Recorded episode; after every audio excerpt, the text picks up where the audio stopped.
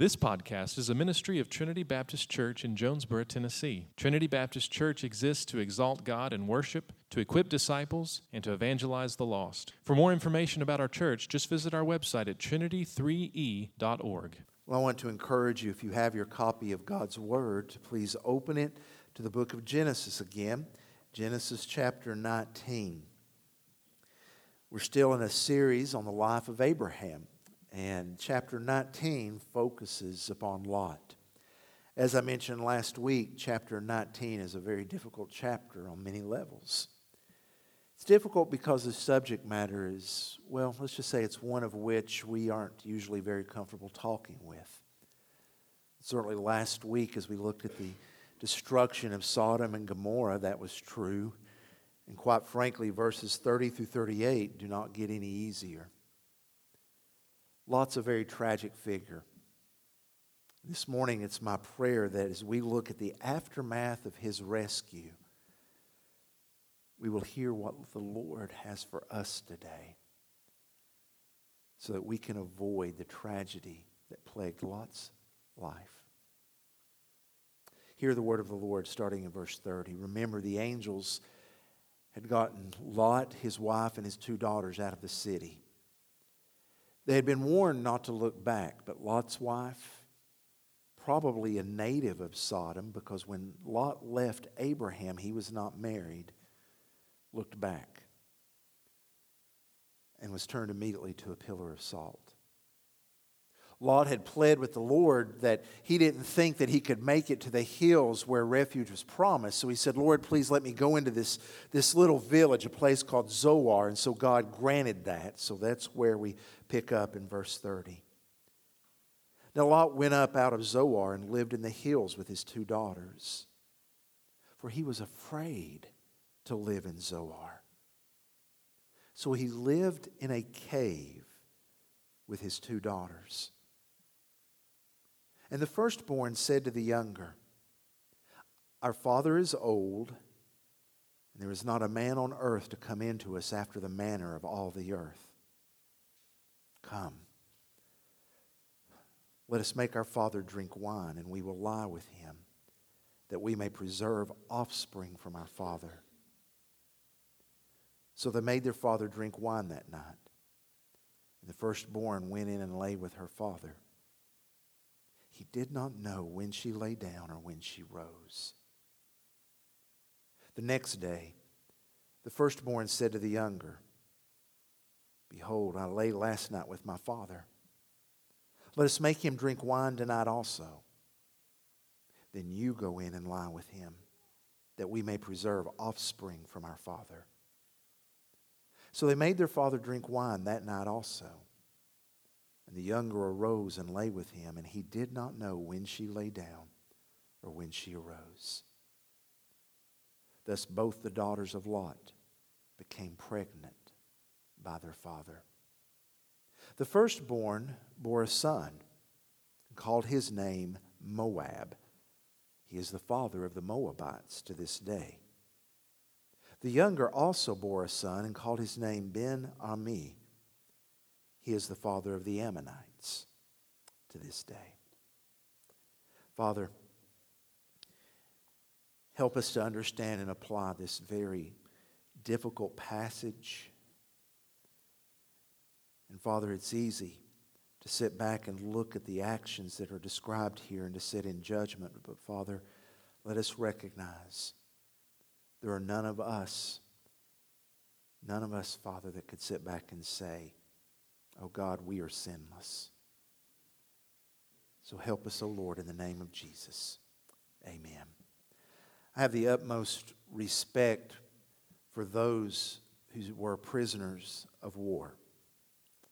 In reading their stories, you recognize that life is certainly not easy when you're being held captive by the enemy. And many times, life is not easy upon release. There's an interesting contrast when you read the stories of those who served as P O Ws. Some come out, and even though adjustment is still difficult, they seem to thrive. You can look in recent years at names such as Senator John McCain and Admiral Jim Stockdale, who both served in the armed forces and both were captured in the Vietnam War. They struggled even after release. However, they went on to lives of distinguished service. Contrast that with Colonel Floyd Thompson, who was nine years a prisoner of war in Vietnam.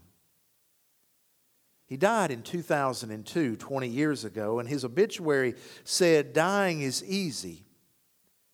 Living is the difficult thing." And that was very true in Colonel Thompson's life. For even after release from the hands of his captors, even after return to the States, his life was never the same. He divorced twice, battled alcoholism and depression. Men who served as prisoners of war. Some who overcome struggles and thrive. Some who seem to never overcome struggles, because sometimes life, even after rescue, is hard. Lot is the case in point of that. As I said earlier, he had experienced a supernatural deliverance. Angels literally saved his life. And in his supernatural deliverance, he also saw God reveal himself in the destruction of Sodom. We're reminded that God is not mocked. He is just, and He is a God who judges, and His justice is always fair and right. He is righteous. We also saw the grace of God, as I mentioned earlier, as Lot and his daughters are rescued. And even when Lot pleads, "Lord, let me divert to this small village because I can't make it to the hills," God is sympathetic. It's interesting that Lot doesn't stay in Zoar very long. Notice in verse thirty, he ends up in a cave living with his two daughters. So the question becomes, why in the world would Lot leave Zoar? He's found safety. He's found other people. We don't know how large Zoar was, but we know that he's there and is safe. But we are told very clearly in verse thirty that the reason he left was fear. He was afraid to live there. Which begs the question, what was he afraid of? It could be that Lot had taken the angels at their word when they said, "Run to the hills," and he thought further destruction was coming. It could be, now we're operating on assumption here, that he was afraid that if he stayed in Zoar and didn't make it to the hills, that he would be destroyed. And that is indeed very possible that he lived with this angst that Zoar would suffer the same punishment as Sodom, even though there's no reason to indicate that Zoar was anywhere nearly as wicked as Sodom. It could be possible also that his fear was that his that judgment and reputa- his reputation would follow him. Rem- I remind you that when he came from Sodom and Zoar was a small village, well, you know how small towns can be and how people begin to talk. There's Lot. He's that guy from Sodom. What's he doing here? We all know what happened to Sodom. This, this can't be good. Would Lot bring judgment with him? I think there's no doubt that Lot probably carried with him a sense of shame because of his association with Sodom. Because he had been in a city that was so marked and characterized by unrighteousness, he carried with him a belt of guilt so that his past became handcuffs on his life. Because the past can be like that. Isn't it interesting how our past can be a stepping stone to the future? Or it can be a stumbling block that causes us to fall on our faces. It can be a weight that holds us back, or a weight like a, a bodybuilder in a gym makes us stronger. I think that Lot's fear, certainly if it was the latter one, is one that we are familiar with. That we may never be free of the past. That it's like a shadow that is always there. It may be mistakes that we've made, because who of us have, have, not, have not looked back and think, "Oh, I wish I would have done something different. I wish I would have said something different. If I could indeed go back in time, I would change that." But unfortunately, the clock only moves forward. For others, the past may be tainted by things that we have suffered. Maybe it's abuse. Maybe it's the harsh words of others. And a lot like Lot, that fear causes you to withdraw. Never looking forward. Never thinking you can get beyond your past. You may not be looking back, but you're always looking at the scars. Much like a widow who Robert E. Lee visited upon the end of the Civil War. As he visited this woman, she showed him a, a beautiful tree, or what once was beautiful, a beautiful tree in her front yard, and she began crying because it was clear that this beautiful tree that had once shown its leaves had been greatly damaged from the Union artillery. General Lee looked at her and he said, "Ma'am, cut it down. And then forget it."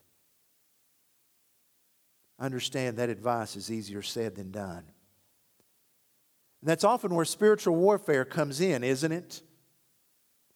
Not to let the fear of shame become what dominates our lives. So I ask you this morning, what defines you? Is it the pain of the past? Or is it the gospel? I would encourage you to remember the words that Paul wrote in the book of Philippians.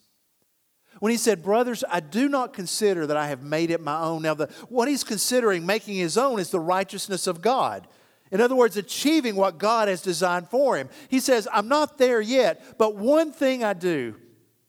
I love it when it's very clear and to the point. One thing.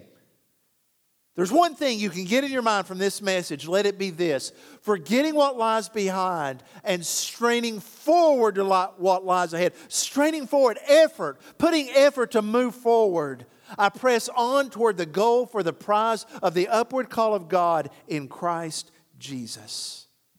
If we are to move beyond the fear of our past, move beyond the fear of shame, move beyond the fear of what others might think, there are some things that we must do. First is rehearse the gospel. Speak life to yourself and to those around you.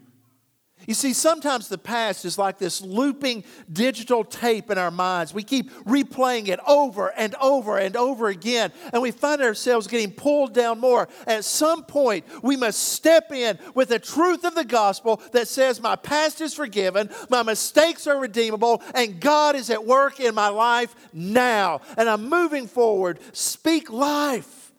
As I said a moment ago, often that is spiritual warfare. That's where the enemy seeks to have us always dwelling on what has happened either by us or to us rather than saying, Lord, you are greater than that. Now, I'm not naive. I recognize that it's not just a one-time thing. It's a battle over and over again, that the scars at times are deep. But the gospel is deeper. I would encourage you, rehearse the gospel. Speak life to yourself. You have permission to talk to yourself as long as you're speaking life. And then I would also encourage you to do this. Find gospel community. Isn't it interesting when you look at what happened to Lot and his daughters? They isolated themselves. They did the opposite. Rather than seeking community, rather than even seeking out Abraham, they isolated themselves. You see, if the enemy can get us to isolate ourselves so that we get caught in that loop in our minds and there's no one around us to say, hey, wait a minute, remember Jesus crucified and risen. Remember the grace of God. We can find ourselves spiraling deeper and deeper away from God into isolation. It's just like a fire. When an ember is kicked away from the flame, it begins to die out. The enemy wants to isolate you from gospel community.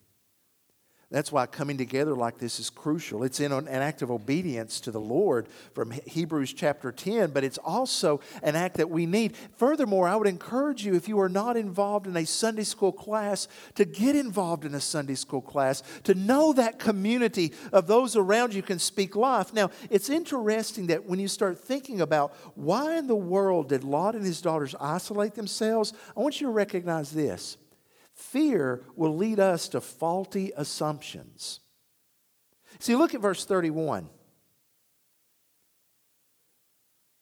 The firstborn, the oldest daughter, says to the, the younger, our father's old and there's not a man on the earth to come in to us after the manner of all the earth. Why did they assume there was no man on all the earth?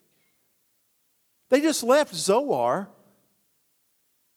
They didn't know what was going on. They were making some faulty assumptions. Maybe they were thinking that the judgment on Sodom was universal, just like the flood of Noah. So even though they had just left Zoar, and even though Lot's uncle Abraham was alive and well, they did not know this, nor did they try to find out. They acted on an assumption which led to sin. Our assumptions can lead us away from God, because many times these assumptions create a cycle. We start off with this idea, nobody understands the pain. Nobody understands what happens to me. So we start off with this assumption, no one understands, no one cares. And so when we maybe come to church, we build up our defenses. No one cares, so I'm just going to go in, I'm going to focus, I'm not going to let anybody get close to me. And then guess what? We keep everyone at arm's length. So we leave the circle on the right, we perceive we are right. Nobody understands or cares. When we came in with defenses built up, and it feeds this idea that nobody understands, and it leads us away from God. He doesn't care. He doesn't know. We're a lot like Elijah by the brook when he is depressed after a moment of victory and he says, I'm alone, God. No one else is there. No one else cares. We have to break the cycle of assumptions. We have to break free by asking this. What am I basing this assumption on? Why are you assuming nobody cares? Why are we assuming that God is distant? Why are we assuming? Why did they make this assumption? It was out of their fear that led to this assumption. It's very dangerous to assume things without asking for clarification or working to understand. Many years ago when my daughter Emma was playing in a travel volleyball team, the team had enough players. It created two different teams, a, a burgundy team and a white team. And the coaches said to us, now because we've got two teams, everybody will play. Okay, now this is when they were starting out, and I can remember I was up in the stands and the team came out, one of the teams, and Emma was with them. And I thought, wow, I didn't know she was playing now. I thought she was playing later. All right, and Emma sat down on the bench. Okay, that's fine. Don't expect my kids to be superstars, even though they are. And the match went on and on and on. And Emma sat and sat and sat, and Dad started getting angry and angry and angry. What's this about everybody playing? Oh, why ain't my baby girl in that game? Thank God that before I went to talk to the coach, I saw Emma. And I said, honey, why, why didn't you play? Oh, she said, I'm dressing out later. I just wanted to sit with the team to encourage them.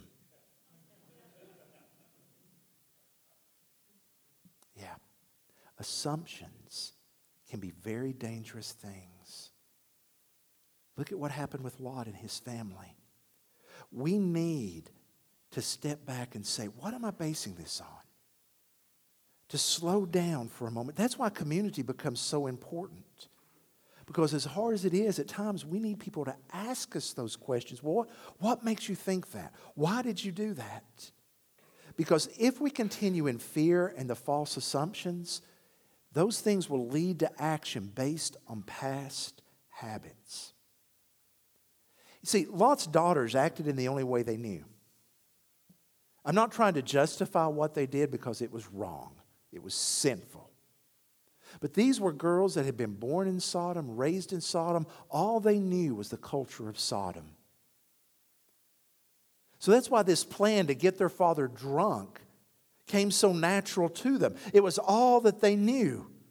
They went back to what they had grown up in. They went back into the only thing they knew to get what they wanted. Like the disciples post-resurrection. The disciples, after Jesus even had risen from the dead and they didn't know what to do, what did the disciples end up doing? They went back to fishing. They went back to what they knew. If we are not careful, we will fall back into habitual patterns of acting and thinking when we are fearful. You see, as we grow up, we learn, whether it be for good or bad, how to get what we desire. It may be pitching a fit. It may be getting angry. It may be pouting or silence. We learn little things to get what we want. And if we are not careful, those patterns of action will carry over into our lives, even as adults. If anger got us what we wanted in the past, guess what we do now when we don't get what we want? We get angry. Because our assumption is that's how we'll get what we want. Instead of taking a step back and saying, okay, Lord, what would you have me to do? Now, next week, when we get into Genesis twenty, we're going to deal in depth with breaking bad habits, because Abraham falls into a habit that we would have sworn he would have broken. So we'll deal more in depth with that next week. But I want to ask you, what habits of behavior manifest themselves in your life when you are anxious or fearful? Become snappy, angry, withdrawn? It's been said that we break habits when we hurt enough that we want to end them, or when we learn enough that we need to. Church, I would remind you that we have the Holy Spirit at work within us and within our community to help us. So we don't have to manipulate things. We can, can face that fear with confidence because of Jesus. And we can find peace and joy. But there's one more barrier that surfaces in all of this with our fear and assumptions. Fear and false assumptions can lead to grief without hope. As I said earlier, I think Lot is a very tragic figure.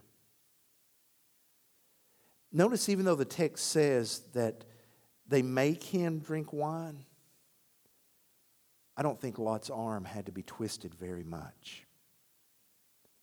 Think about the grief that Lot was enduring. His wife is not only dead, she was destroyed because she looked back. His standing, his reputation, remember, Lot was at the gate of the city, gone. Lot has lost everything. When he left Abraham a few chapters earlier, he left with herds, flocks. He had shepherds working for him. He was a wealthy man. Now he's living in a cave with his two daughters.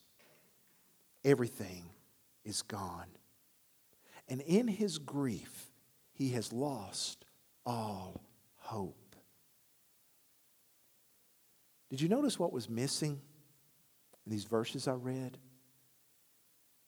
Nowhere, nowhere does Lot call out to God.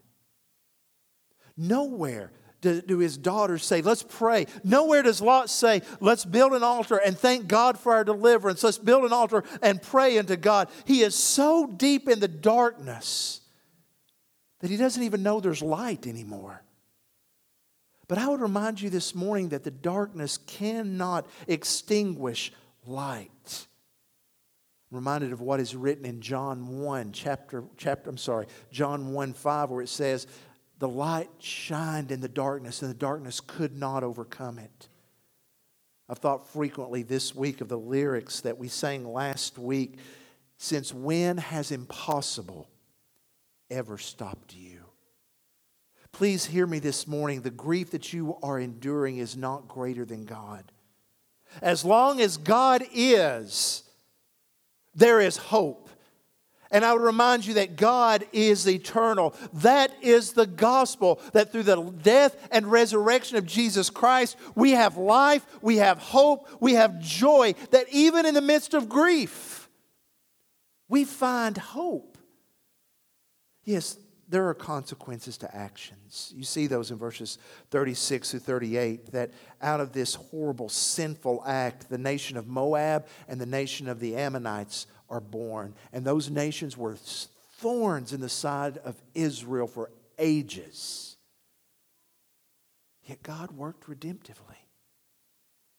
So this morning, I want to point you to the redemption that is ours in Jesus. Lot fades from the scene. He's mentioned maybe once more in the Old Testament and once more in the New Testament, and that's it. But that doesn't have to be our story. Fulton Oursler wrote these words. He said that often we crucify ourselves between two thieves: regret for yesterday and fear of tomorrow. Church, I'd remind you, Jesus was crucified between two thieves so that you and I don't have to be. Call out to him. Fear does not have the last word. Failure is not final. Jesus is our hope. Bow with me in prayer, if you will. Father, in the midst of this very horrible and difficult circumstance we read about, we are reminded that you are gracious and good. Father, I love the promises in your word where you tell us that you give beauty for ashes. So, Lord, this morning we bring before you the ashes of our mistake, the charred over remains of our failures. We bring before you the remainder of our pain. We lay it before you, O God. We take you at your word that you will take those ashes and you will give beauty instead. Now, Father, it's beyond us at times to see how. And Lord, there are times where we struggle daily in this journey because our minds gravitate back toward whatever pain has shaped us. But Father, let us be mindful that you are greater than that pain. Your grace is sufficient, and your grace is greater than our sin. Lord, thank you for the hope of the gospel. In the name of Jesus, amen.